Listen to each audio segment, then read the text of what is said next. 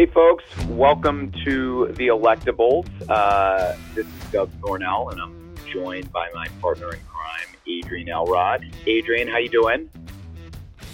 I'm great. I'm great. I'm in a very good mood right now. How are you? I'm in a good mood too. Uh, it's been uh, it's been a just a, a weekend full of uh, a lot of news related to the primary campaign. Um, obviously, super uh, the South Carolina primary was on Saturday. Uh, Joe Biden had a huge victory there. Um, and then news tonight that uh, Mayor Pete Buttigieg is dropping out of the race. Uh, and then, you know, we've got Super Tuesday coming around uh, the corner uh, in, in a couple days. And I don't think we could have anyone better to break this down for us than Dave Wasserman, who is the uh, editor of the Cook Political Report and an MD, NBC News uh, contributor. Dave, welcome back to the show. He's uh, Dave's been on before. He's one of our favorite guests, but uh, just a fountain of knowledge here. Uh, great to have you on. Uh, welcome, right Dave. Critical time. Well, I'm honored you'd have me during the nuttiest stretch of this calendar. So thank you. it really is. It really is a crazy stretch. So, Dave, let's just kick it off with the big news that we just learned in the last hour tonight, which is Mayor Pete is dropping out. I want to get your thoughts on how you think this impacts uh, impacts the race and really how you think this impacts Super Tuesday. Yeah, so Adrienne, it's a reminder that this Democratic race is unfolding in hours, not days or weeks at this point.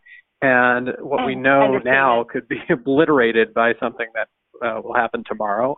But uh, there are two ways in which Buttigieg's withdrawal helps Joe Biden. The first is uh, obviously more of his support is going to go to Joe Biden than Bernie Sanders. Um, now, we're not talking 80 20, it's going to be divided in uh, a couple different directions here. Uh, but uh, it does help Biden close the gap with Sanders um, on a vote basis. The second way, though, is a little bit more complicated. Buttigieg uh, was not in a position where he was going to be winning many delegates on Super Tuesday. He was hovering around 10% in some of his better states, uh, which would equal zero delegates because you need 15% in any given state or district to be eligible right. to win, uh, as you've been hammering home all year. And mm-hmm. so, what that means is uh, it elevates uh, several of the other candidates in places to potentially get to that that 15% threshold. I'm thinking of the demographic base uh, or overlap that Buttigieg has had with Elizabeth Warren. They've both been doing very, very well with uh, whites with college degrees um, and and people who do not want a 78 year old um, white man to be uh, the, the, nominee of the Democratic Party. Warren could inherit mm-hmm. a good share of Buttigieg's support, uh, and that's important because in a lot of states, including California, including Virginia, uh, in Minnesota, she might be flirting with that 15% threshold. And if it puts her over, what that does is it lowers, uh, it, it really limits Sanders' delegate haul in a lot of the states where he's doing quite well. Um, if Sanders is, we all know Sanders is going to win California, but what's the denominator um, that he divides delegates uh, with? Because if there are three other candidates in the race, Bloomberg, Biden, and Warren, who are above 15%, then that really lowers the share of delegates that he's going to be taking out of that enormous prize. Uh, and the the question is, where can Joe Biden make up that difference? And uh, and right now, it's looking like North Carolina and Virginia could be very good states for him, in addition to Alabama. Dave, um, I want to take a look back at um, South Carolina real quick, and uh, uh, one of the exit poll questions that I thought was really interesting. Um, they were asking the uh, they were asking people your their opinion of all of the candidates, and for Bernie Sanders, his favorable was only 51 percent, and his unfavorable was 43 percent. Uh, by contrast, Joe Biden was 77 uh, and 19. Um, and then you had Bloomberg, who was 26% favorable, unfavorable was 66. Uh, Mayor Pete was 49 42, so right around where Bernie Sanders was. But I was just a little, I wasn't shocked, I wasn't surprised at all by Biden's number, but I was surprised by the the fave unfave of Bernie Sanders being, you know, that 51 43 among Democrats, that's not that great. well, look, um, you're not going to see many states where the spread in favorability is as wide as it is be- between, you know, Biden and uh, and Sanders and Bloomberg, by the way, in South Carolina. Because keep in mind, I think Bloomberg is paying a favorability penalty in a lot of the states, or in, at least in the February states he's skipped. Uh, but uh, the South um, is uh, is a more moderate to conservative Democratic electorate, uh, both in terms of the white voters and African American voters who participate and uh, those things are, are good for for Joe Biden. Um, and you know, uh, there's a vast sea, I would say, an ocean of Democratic voters who do not want Bernie Sanders to be the nominee, but we're waiting for some kind of clarifying event to uh, make clear who the alternative to Bernie Sanders is. South Carolina was uh, was not only that event, but it was the best possible timing that Joe Biden could have imagined. And he's going to carry that momentum likely into victories among uh, suburbanites in places like Northern Virginia, which are you know prosperous uh, dem- Democratic vote growth zones where uh, voters take a dim view of Sanders' promise for a revolution, but they were also torn between uh, Pete Buttigieg, uh, Amy Klobuchar, uh, and now those votes are, are likely to strategically go to Joe Biden. So, Dave, I want to talk to you about Mike Bloomberg. I actually just got off the phone with some folks on his campaign to sort of uh, get their spiel, get their take on why they're staying in through Super Tuesday, why they may stay in beyond Super Tuesday, obviously there's been a lot of pressure on Mike Bloomberg to drop out, given the fact that he said he was getting in the race a couple months ago because he thought Joe Biden was doing poorly and that he was going to take on sort of the moderate mantle. He was going to be the alternative to Biden for people who didn't think that he, um, the Biden could could um, could be successful and um, and do well. And he wanted to make sure that Bernie wasn't running away with this. Now, of course, that's not happening. Biden did exceptionally well in South Carolina. That's not, we're not disputing that at all. Um, so my question for you is, how do you think Bloomberg, I mean, I realize there's a lot, still a lot of unknowns, especially now with Mayor Pete dropping out, but how do you think Bloomberg will impact Joe Biden's performance on Super Tuesday? Do you think him staying in the race helps? Or do you think it hurts Biden? Um, I would think that conventional wisdom would say that it would hurt Biden, but the Bloomberg campaign is maintaining that him staying in the race actually helps and keeps Bernie to a lower threshold. They actually quoted and they said that I'm w- welcome to share this information. They said that that if if, Blo- if Bloomberg stays in the race and it is m- mostly a Warren, Bloomberg, Bernie, Biden um, race, that they think that they can keep Bernie to as low as 495 delegates.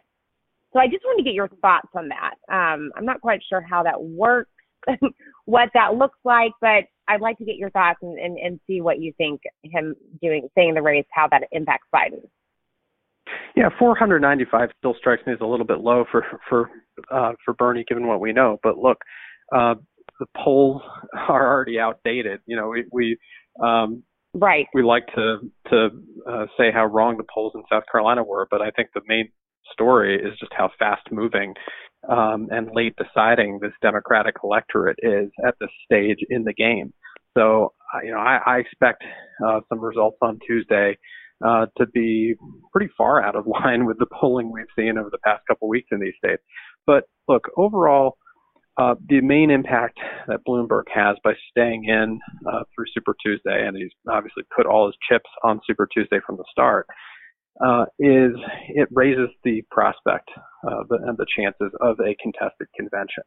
uh, because he will be o- over 15% in some of the states where he's had the airwaves to himself. He's essentially played the Tom Steyer role uh, in non-South Carolina contests, uh, but has done uh, more successfully. And so, uh, you know, he's going to to um, to win a sizable number of delegates, even though he has no realistic chance at the nomination anymore. And that uh, makes it more likely that super delegates get get a say on the second convention ballot if it comes down to that. Uh, and you know, the the lower that that uh, Biden and Bloomberg keep Sanders' delegate haul tamped down on Tuesday, uh, the, the more likely it is that Biden um, can use states like Florida, an older electorate, to catch up in future uh, future contests. So um, the final point I'd make on Bloomberg, though, is uh, it's amazing um, what problems candidates have that money can't solve, and we pay so much attention to how much the candidates are raising, uh, what their cash flow is, uh, the, you know how many staff they're able to employ on the ground. But what we're seeing in this race is that the saturation media coverage is driving voters' impressions of the candidates more than anything else. And between the debates and and the, the free media, or the I'm, I'm sorry, the the earned media these candidates are getting, uh, that really is over o- overshadowing any of the paid communication the candidates are engaging in. Dave, of the, I think it's 14, 14 or 15 states that are in territories that are going to be uh, contested on Tuesday. Is there a particular state that you're just going to be closely watching that you're really interested in the outcome? For me, it's Texas, but I, I'm just curious, which one are you going to be really paying close attention to? Yeah, Texas is huge, uh, but I'm also going to be paying attention to uh, to what happens in Massachusetts if Elizabeth Warren can't win her home state, she has no rationale for staying in the race. Uh, but you know, if she does win it, could she uh, remain in the race even as a zombie candidate and uh, and hamper Bernie Sanders from kind of consolidating the left uh, in in this contest? And uh, you know, of the zombie candidates who are still in the race and you know, uh, you know, I think credit to Buttigieg for realizing that he no longer had had a path.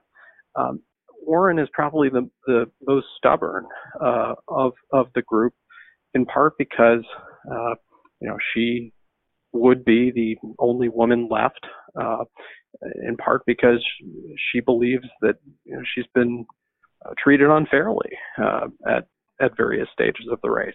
So uh, that could that could be an important result on Tuesday.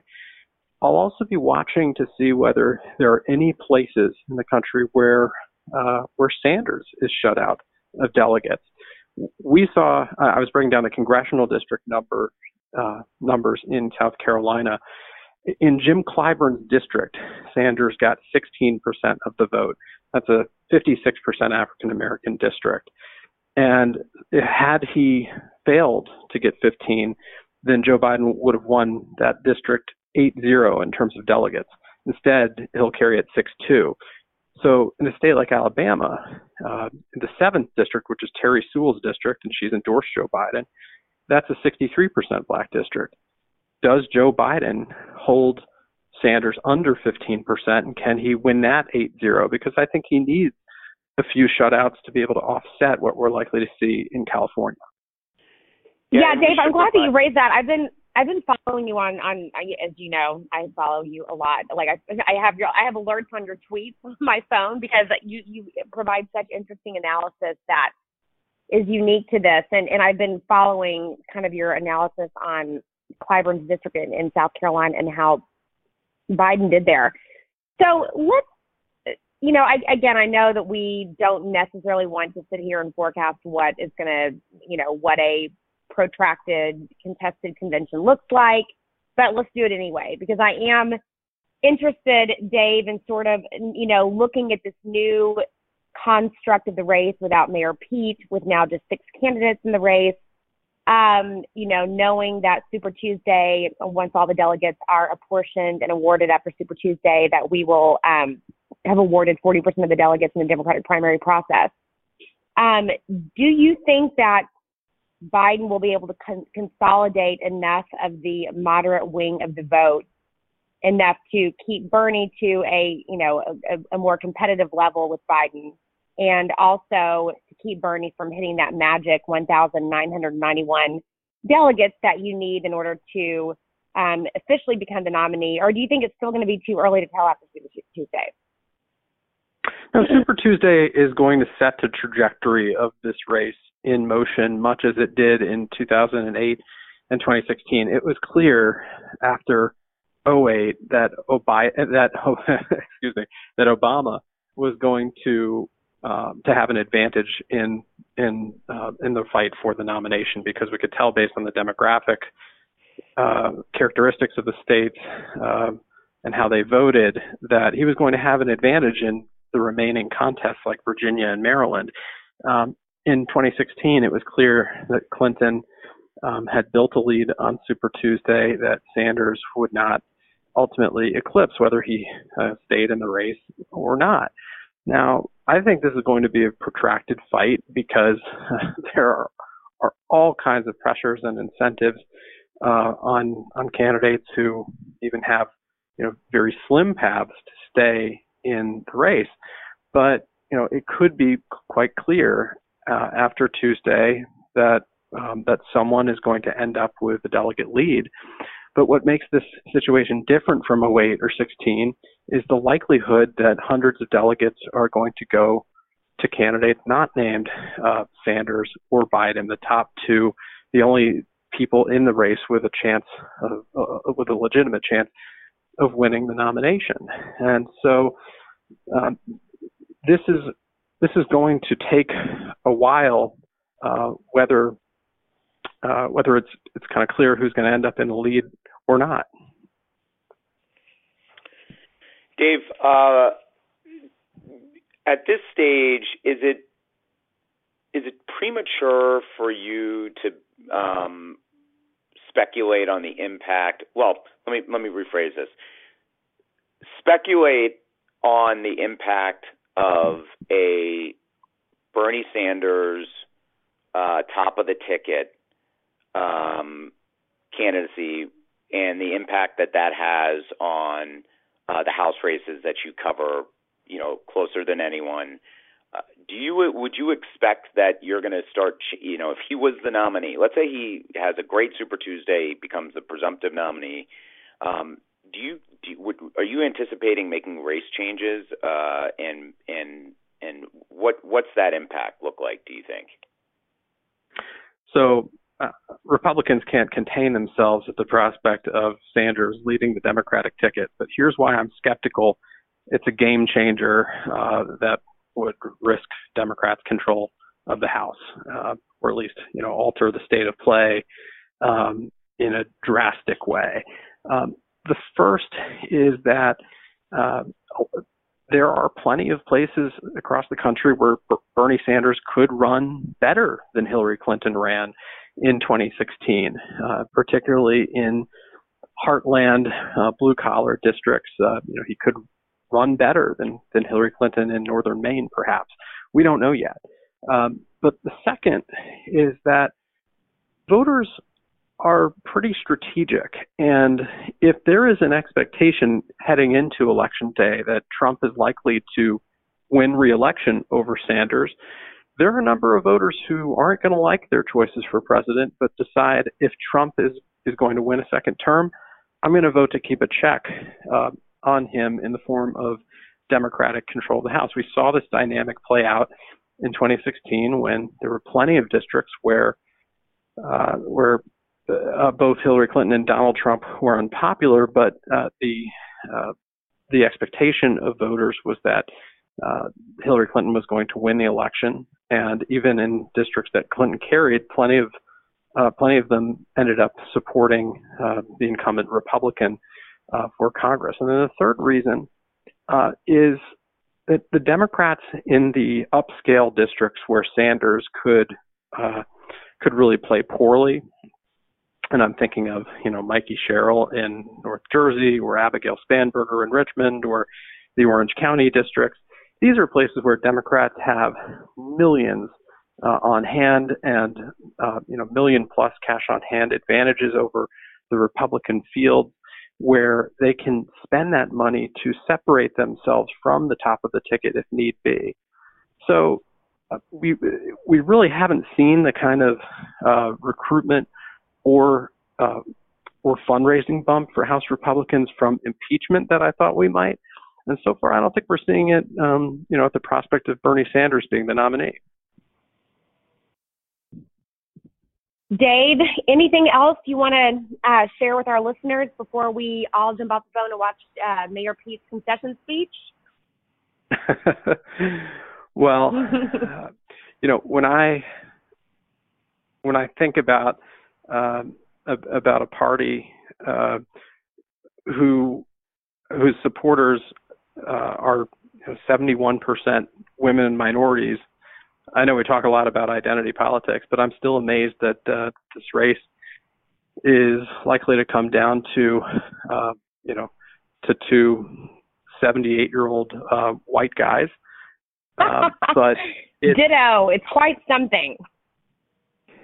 But uh, you know, uh, when I think of the crop of Democratic freshmen who were elected in 2018, uh, you know, yes, uh, Joe Biden uh, came into their districts to campaign for an awful lot of them. But the profile that really crushed it in 2018 was women who didn't have much of a political background and had some form of national security experience. I think if that candidate uh, were in the race and uh, and you know someone who was um, not uh, kind of politically from outer space like Tulsi Gabbard, they would mm-hmm. be doing extremely well. Uh, Who's but, still in the uh, race, by the way? right, but it's amazing. But uh, we kind of are where we are. That's such a good point. I mean, I wonder who that candidate would be because you're exactly right. It's it's you know, I'm sure there's going to be a ton of analysis that continues to be done on this race and how a party that's so diverse and trending so young and um, you know, trending very progressive in a lot of ways as well uh, you know, narrow the race down, you know, to essentially two or maybe even three, if you want to count Bloomberg, three white guys over the age of 75. Um, it's really quite something. But to your point, um, I, I do wonder who that perfect candidate would be. I don't know who who's out there that would fit the bill that you just described, but based on the midterms and based on you know how how well some of those national security candidates, um, especially women who had a national security background, did, it's kind of uh, it's interesting to, to imagine who that perfect candidate might have been. And that kind of candidate might be in consideration for VP. Um, look, you know, if if it's Bernie Sanders, I'm not sure he has has much interest in uh, balancing his ticket on an ideological basis. He sees his path for the, Democratic Party as the way forward, even if you know he, he would essentially be be, you know, um, hijacking the Democratic Party for his own aims. But if it is Joe Biden, if it, you know, if there's any chance it would be Mike Bloomberg, which uh, I think is kind of dead, um, I think they have no choice but to pick someone who's considerably to their left, uh, because the, uh, you know, Biden supporters, uh, many of them are not considering the uh, the fury that could be unleashed at a convention if uh, if super delegates essentially put Joe Biden over the top over Bernie Sanders. Uh, right. That is Trump's dream scenario, um, and the the skepticism, the conspiratorial thinking that would uh, come along with that scenario is potentially unsurvivable um, heading into a general election and that's why I tend to think it was a mistake for the DNC to keep super delegates uh, in place to have any say, whether it's on you know the second or successive ballots. um, at all. Yeah, that's the real challenge that we're facing here as a party. And, you know, by, certainly a lot of my friends who work on campaigns and Doug and I have had this conversation a lot too. I mean, a lot of the chitter chatter right now is, you know, if Bernie doesn't hit 1991 or frankly, if Biden, if nobody hits 1991, what is the magic number? Like, you know, where, where is that, you know, separate magic number that, um, that, that basically grants permission for the Democratic Party to go to a contested convention. You know, if there's 150, I'm just throwing this out there, but I think if there's 150 delegate separation between um, the front runner and the secondary candidate, then that's one thing. But if there's like a four or 500 delegate separation, which it looks like that's probably not going to be the case, but who knows? I mean, who freaking knows? That um, that right. would cause even more problems if, if that became the case. So, um, right. Doug, anything else you want to add? Well, you know, I just think we started this campaign off, uh, you know, more than a year ago, and the top two folks were in the polls were Bernie Sanders and Joe Biden, and that's where we are today. And so, with all the twists and turns that have occurred, with all of the, you know, with the huge field, um, you know, we're we're where we are today is where we started this.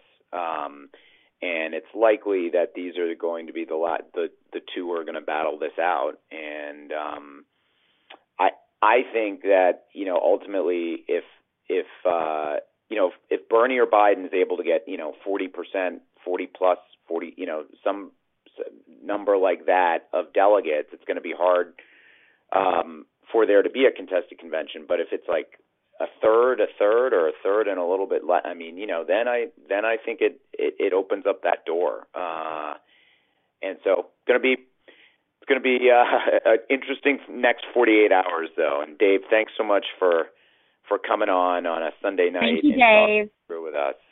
Hey, thank you, guys. We appreciate it. We'll see you on air tomorrow and Tuesday. Yeah, and I should set uh, set alerts for when you guys tweet stuff out. So uh, so thank you very much. no, and thank you, wanna, Dave. We appreciate it. If you want to follow right. Dave on Twitter, which is um, uh, the place where I get so much of my information from, uh, for from Dave, it's uh, at Redistrict. Uh, that's his handle on Twitter. Really good stuff. Um, Dave, thank you so much. Really appreciate it. All right, take care. Thank for you, Dave. For my yeah. partner in crime, Adrienne Elrod, uh, this is Doug Thornell. This has been The Electables, and we'll catch you next time.